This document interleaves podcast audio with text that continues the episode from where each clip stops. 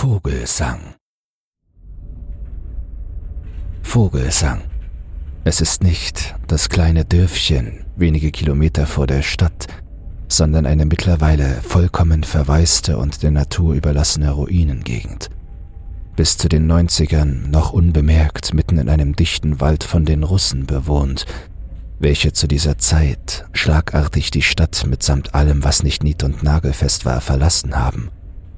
Zu Höchstzeiten haben dort bis zu 15.000 Menschen gelebt. Heute ist von der einstmaligen Pracht, man bedenke die damalige Bauweise, nicht mehr viel zu sehen. Viele der Gebäude sind entweder schon restlos zerfallen, abgerissen oder im Falle der meisten Bunker versiegelt worden, da sie Stück für Stück auseinandergenommen wird. Dennoch lassen sich dort noch einige interessante Bauten finden, welche dank der weiträumigen Fläche kaum alle an einem Tag zu durchforsten sind. Kein Wunder also, dass sie Lost Place-Gänger wie mich anlockt, welche dem Zerfall und der Rückgewinnung durch die Natur eine ganz eigentümliche Schönheit abgewinnen können und die Ruhe genießen, welche häufig genug an solchen Orten herrscht. Nicht zuletzt sind sie ein Quell der Inspiration. Aufgrund der schieren Größe des Ortes hat es ganze drei Touren gebraucht, um alles noch Sehenswerte zu erkunden. Heute frage ich mich, ob aller guten Dinge wirklich immer drei sind. Aber ich sollte wohl besser am Anfang ansetzen, obgleich es da nicht viel zu erzählen gibt. Wie bereits erwähnt, war es unsere dritte Tour durch das Gebiet. Wir bestanden aus einer Gruppe von vier Leuten. Schauergeschichten über Lost Place-Gänger, die irgendwo im morschen Boden einkrachen und sich mehrere Knochen brechen, lassen es einen sich zweimal überlegen, ob man solche Erkundungen allein auf sich nimmt. Wir befanden uns auf der Suche nach einigen Gebäuden, die uns bei unseren letzten beiden Touren entgangen waren. Tatsächlich fanden wir auch einiges Neues, auch wenn wir ein ums andere Mal enttäuscht wurden, als wir entdeckten, dass die meisten Bunker schon vor längerer Zeit dicht gemacht worden waren. Ein Übungspanzer, eingelassen im Boden, Tierpferche, Hochbunker und Silos. Sicher sind wir uns nicht, zu was diese Konstrukte einst gedient haben mochten – und eine weitere Offiziersunterkunft glichen die Sache jedoch halbwegs aus. Für mich persönlich lohnt es sich schon allein wegen der Atmosphäre, die in Vogelsang herrscht. Unfassbare Stille inmitten eines Ortes, der einst sehr belebt gewesen sein muss. Das vermittelt einem ein recht gutes Bild von dem, was einmal sein wird, wenn wir Menschen von der Erdoberfläche verschwinden und nur unsere Bauten zurücklassen. Es ist schon faszinierend, in welch verhältnismäßig kurzer Zeit sich die Tier- und Pflanzenwelt zurückholt, was wir ihr genommen haben. Aber genug davon. Kommen wir lieber zum Wesentlichen. Auf Wunsch eines unserer Gruppenmitglieder haben wir noch einmal ein Gebäude betreten, das wir eigentlich schon kannten, welches allerdings mit einer Neuerung aufwartete, die sich durchaus sehen ließ und eben dieses Mitglied im Gegensatz zu uns anderen dreien noch nicht kannte derart verlassene Ortschaften ziehen, was unnötig zu erwähnen sein sollte, freilich auch, nun sagen wir, Künstler an, die es sich zur Aufgabe gemacht haben, der Welt ihren eigenen Stempel aufzusetzen. Mit mal mehr, mal weniger gelungenen Bildern, sofern man sie denn so nennen möchte, verzieren sie die Wände, Mauern, Böden, was sich eben finden lässt. In einem der vielen Räume hat sich jemand einen kleinen Scherz erlaubt, der Kennern durchaus einen Schauer über den Rücken jagen kann. Betritt man besagten Raum, fällt einem als erstes der von der Decke baumelnde Strick auf, welcher leise im Wind hin und her wiegt. Als wäre das nicht genug, starrt dem unbescholtenen Besucher von der Rückwand die Botschaft Retrum entgegen. Wie bereits gesagt, Kenner werden jetzt vermutlich schaudern und dann mit einem seligen Lächeln dasitzen. Für alle anderen es handelt sich hierbei um eine Anspielung auf Stephen Kings Shining. Wer das Werk nicht kennt, wird damit nicht viel anfangen können. Aus Spoilergründen werde ich es hier aber auch nicht weiter ausführen. Da jeder aus unserer Gruppe das Buch kennt, hat das bei uns besagten Effekt ausgelöst. Und da es unsere letzte Tour hierhin werden sollte, wie gesagt, der Ort wird nach und nach abgerissen, wollten wir uns diesen Spaß noch ein letztes Mal erlauben. Der Scherz ging auf unsere Kosten. Beim Betreten des Gebäudes ist es uns noch nicht aufgefallen. Und als es dann soweit war, war es bereits zu spät. Die Neugier hatte uns bereits gepackt. An ein Umdrehen war nicht mehr zu denken, obgleich wir von einer leisen Befürchtung begleitet, die wir aber allesamt nicht wahrhaben wollten, immer stiller geworden sind. Nur unsere Schritte waren noch zu vernehmen gewesen und unsere immer schwerer gehenden Atemstöße, weil wir versuchten, so flach wie möglich zu atmen.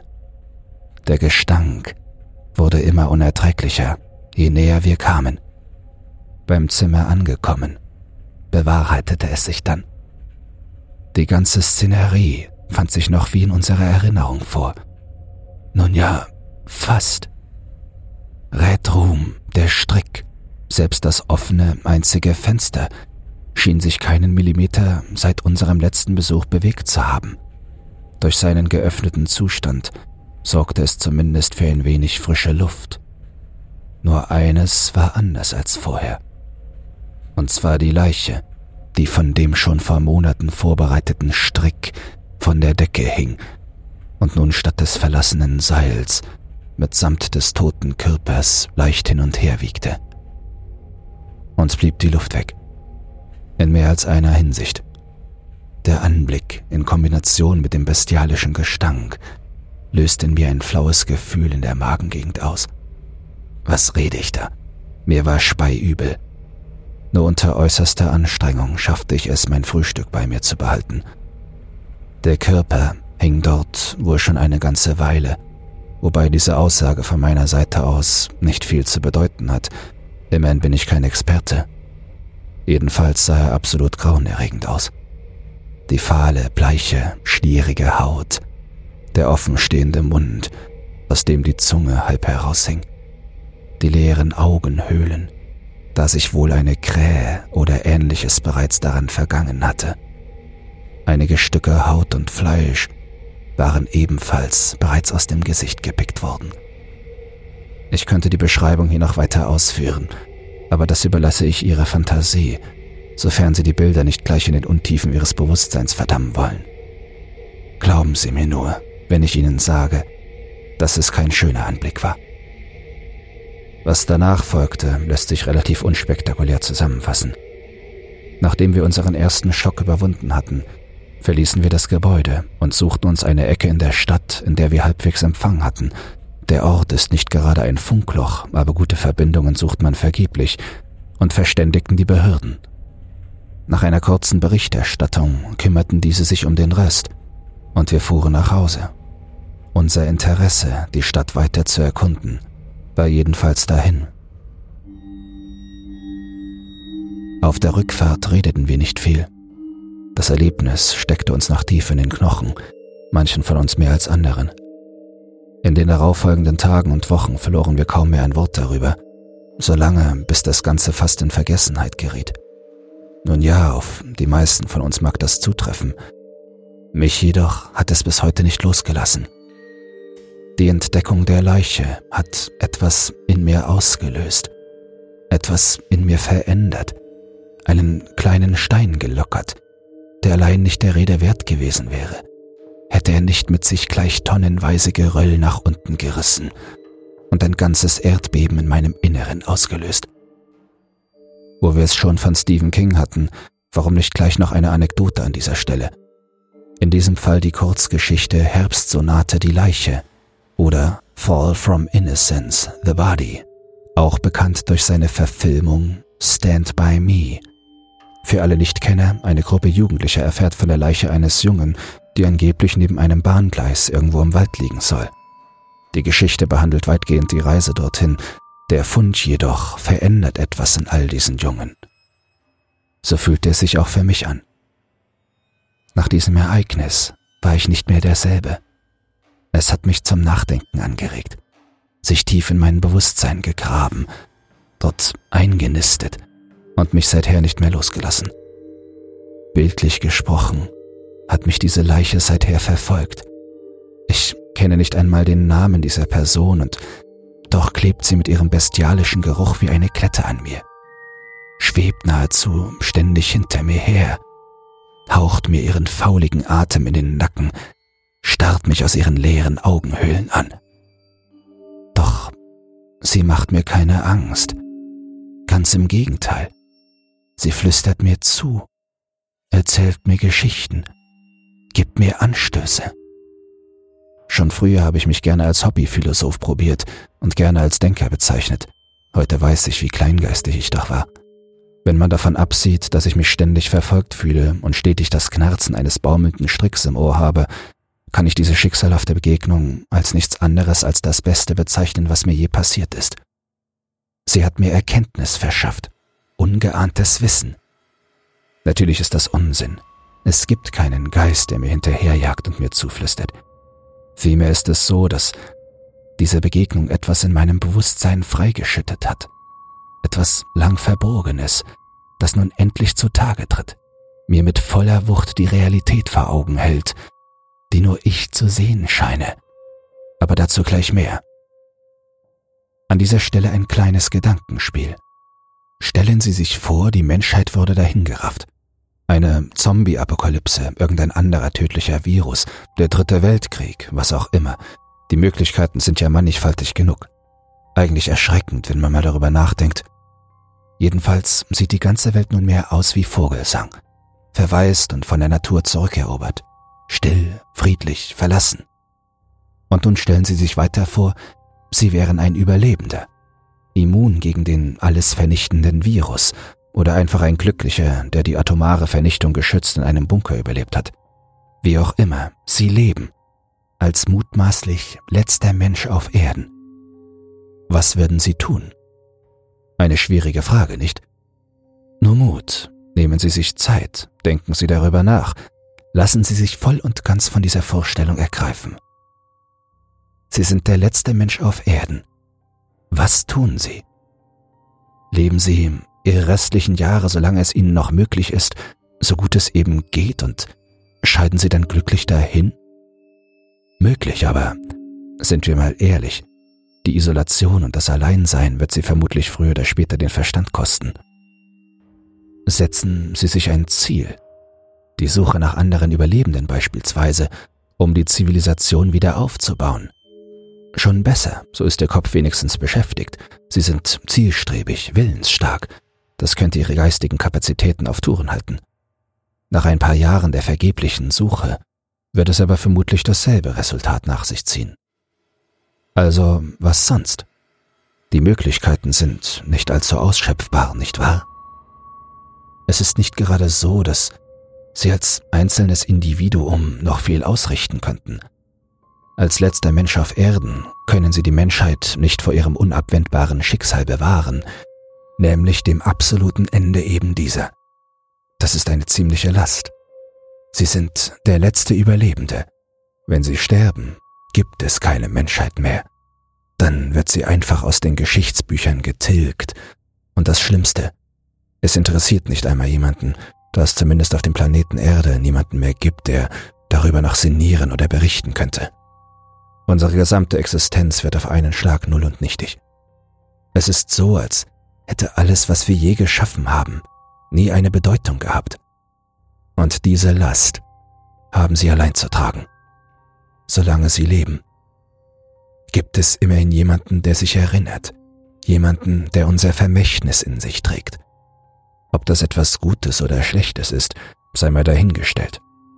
Die Frage, ob unser Tun richtig oder falsch ist, ist immer eine Frage der Perspektive und Moralvorstellung also eine rein individuelle. Aus diesem Grund will ich Ihnen verraten, was ich tun würde, wäre ich der letzte Mensch auf Erden. Ich würde Gott spielen. Klingt größenwahnsinnig? Ansichtssache. Was ist Gott oder das Göttliche? Nun, darüber kann man wohl lang und breit diskutieren, aber an einer Sache sind sich die meisten wohl recht einig nämlich dass das Göttliche immer ein gewisses Maß an Macht in sich trägt. Macht, Dinge zu schaffen und zu erschaffen, wozu der Mensch nicht in der Lage ist. Dinge zu erklären oder zu wissen, die der Mensch nie verstehen kann. Aber auch Dinge zu zerstören, wenn es denn sein Wille ist. Und genau das würde ich tun. Zerstören, auslöschen, restlos vernichten. Als Wesen mit freiem Willen liegt es an mir zu entscheiden, wie ich mit meinem Leben verfahre, dazu zählt auch zu entscheiden, es zu beenden. Als letzter Mensch auf Erden würde ich eine letzte große Tat vollbringen, die zwar nicht in die Geschichtsbücher einginge, da es diese nicht mehr gäbe, aber zumindest mir persönlich ein gewisses Maß der Befriedigung bereiten würde. Ich würde also mein Leben auf eine von mir gewählte Art ein Ende bereiten und damit die Menschheit ausradieren. Jetzt mögen Sie sagen, wie grausam das ist, wie ich so etwas nur denken oder in Erwägung ziehen kann. Dazu sage ich nur, wen interessiert es denn dann noch? Die Menschheit ist doch eh verdammt. Immerhin würde ich so oder so früher oder später sterben. Warum also sollte es mir nicht vergönnt sein, den Zeitpunkt dieses Ereignisses selbst zu wählen und frei zu entscheiden, uns zu vernichten? In jedem Fall ist es eine letzte große Tat, die nur ich zu erfüllen imstande wäre. Allein dieses Bewusstsein würde mich zufriedenstellen, auch wenn es nur noch für mich als einzelne Person eine Rolle spielen würde. Werfen Sie mir ruhig weiter vor, falsch zu liegen, falsch zu denken. Für mich ist das eine völlig wertfreie Entscheidung, frei von jeder Moral, die lediglich dem Wunsch folgt, wenn schon, dann mit einem großen, metaphorischen Knall unterzugehen. Und glauben Sie mir, ich werde mit einem Lächeln auf dem Gesicht sterben. Aber nun ist es ja so, dass die Menschheit noch existiert und sich zumindest noch nicht am Rande des Abgrunds befindet. Obgleich auch das freilich Ansichtssache ist. Dementsprechend wird es wohl in näherer Zeit nicht erforderlich sein, derart drastische Maßnahmen zu ergreifen. Oder doch? Je länger ich darüber nachdenke, desto unsicherer werde ich mir. Oder werde ich sicherer? Geht beides miteinander einher, Hand in Hand, gleich auf, bis ich endlich verstehe, wahrhaftig begreife? Nein, ich denke nicht. Ich denke dies nicht, weil ich mehr und mehr zu der Überzeugung gelange, dass ich bereits alles verstanden habe, was es zu verstehen gibt, alles Wichtige zumindest, um das Unabwendbare doch noch zu einem positiven Ende zu führen, oder zumindest zu einem, das uns das Fortbestehen ermöglicht. Denn Sie müssen wissen, wir nähern uns womöglich doch. Nein, mit ziemlicher Sicherheit, nein, es steht fest, dass wir uns mit großen Schritten dem Ende allen Seins nähern. Nun, vielleicht nicht allen Seins, aber doch unserem, dem der Menschheit. Freilich kenne ich nicht die genauen Umstände, die uns schließlich dorthin führen werden, doch wenn Sie einmal ehrlich zu sich selbst sind und ausnahmsweise einmal nicht die Augen vor der Wahrheit verschließen, werden auch Sie erkennen, dass es derzeit derart viele Herde gibt, die einzeln und insbesondere zusammengenommen zu einer Katastrophe ungeahnten Ausmaßes führen können. Wirtschaftliche Zuspitzungen, Konflikte allerorts, ein sich rapide veränderndes Klima, das Aussterben diverser Tierarten. Ich könnte diese Liste endlos fortsetzen. Nehmen Sie einzelne Aspekte davon oder alle zusammen und denken Sie sie ein paar Jahre weiter, ohne nennenswerte Verbesserungen oder wenigstens Änderungen. Zu was führt uns das? Eher früher als später wird es passieren. Die Zukunft, die ich Ihnen oben bereits abgezeichnet habe, liegt in gar nicht so weiter Ferne. Was wird er wohl unternehmen, der letzte Mensch unseres schönen blauen Planeten, wenn es erst einmal so weit gekommen ist? Ich für meinen Teil werde es wohl nicht mehr erfahren, denn ich werde dieser Mensch nicht sein. Das weiß ich mit Gewissheit, so wie ich auch andere Dinge weiß. Dinge, von denen die Menschheit zehren könnte, wenn sie dir nur zuhören würde. Ich kenne sie, die Antworten, die unser Schicksal abwenden könnte. Doch jedes Mal, wenn ich versuche, mit jemandem darüber zu sprechen, stoße ich auf taube Ohren, auf Ignoranz. Dabei haben sie nicht einmal ansatzweise gehört, was ich alles zu sagen habe. Bitte, sollen Sie mich ruhig weiter verschmähen. Sie werden schon sehen, was Sie davon haben. Wenn es in ein paar Jahren soweit ist, werden Sie sich wünschen, mir zugehört zu haben. Wenn es zu spät ist, werden Sie an mich zurückdenken und sich verfluchen. Hinterher ist man immer schlauer, nicht wahr? nur dass ihnen diese Erkenntnis dann auch nichts mehr nutzen wird. Dieses ignorante Pack geht mittlerweile sogar so weit, mir Glauben machen zu wollen, dass es sie gar nicht gegeben hätte. Wovon ich rede? Der Leiche natürlich. dem Erhängten in dem Red Room Zimmer. Sie erzählen mir, sie wüssten nicht, wovon ich da rede, dass das Zimmer leer gewesen sei und nie eine Leiche existiert hätte. Ich sehe ihnen ihre Lügen an. Sie wollen mir den Gedanken einpflanzen, verrückt geworden zu sein, wollen nicht akzeptieren, dass diese Begegnung meinen Verstand erweitert hat, mich sehen lässt, wofür sie blind sind. Neider, sag ich. Sie sind nur eifersüchtig, weil ihnen die großen Erkenntnisse unserer Welt verwehrt geblieben sind. Ich werde ihnen zeigen, wohin sie diese albernen Gefühle bringen werden. Gefühle, die in Anbetracht der Bedrohung, die an unser aller Tür klopft, so unbedeutend sind, so nichtig, wie die Menschheit es selbst bald sein wird. Am Ende werden sie, nein, am Ende werdet ihr, ihr alle erkennen, dass ich richtig lag. Ihr wollt die Leiche nicht gesehen haben, die wir zu viert entdeckt haben. Bitte, dann liefere ich euch eben eine, die ihr nicht mehr verleugnen könnt. Wenn ihr das hier lest, seid ihr meiner Aufforderung gefolgt und in das Zimmer gekommen, das wir angeblich bei unserem letzten Besuch leer aufgefunden haben. Ihr werdet mich gefunden haben und in Verzweiflung vergehen, da ihr erkennt, dass eure letzte Hoffnung mit einem großen Knall dahingeschieden ist. Ich kenne die Antwort, die euch alle hätte retten können. Doch ich nehme sie mit ins Grab. Ich werde euer aller Ende sein, noch bevor es euch ereilt. Ich werde göttlich sein. Und nun, gehabt euch wohl. Genießt eure letzten mickrigen Momente auf Erden, bevor eure Vergänglichkeit euch schließlich einholt und ihr in Vergessenheit geratet.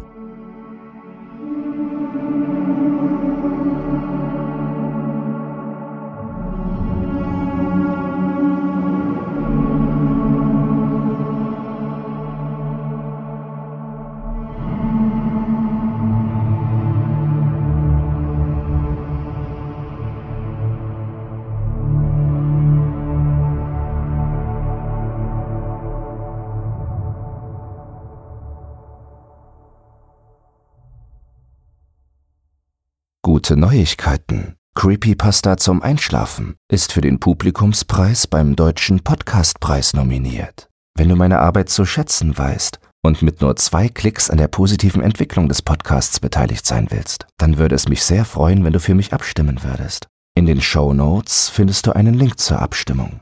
Dabei ist keine Registrierung oder dergleichen erforderlich. Einfach auf Jetzt abstimmen klicken und fertig ist die Laube.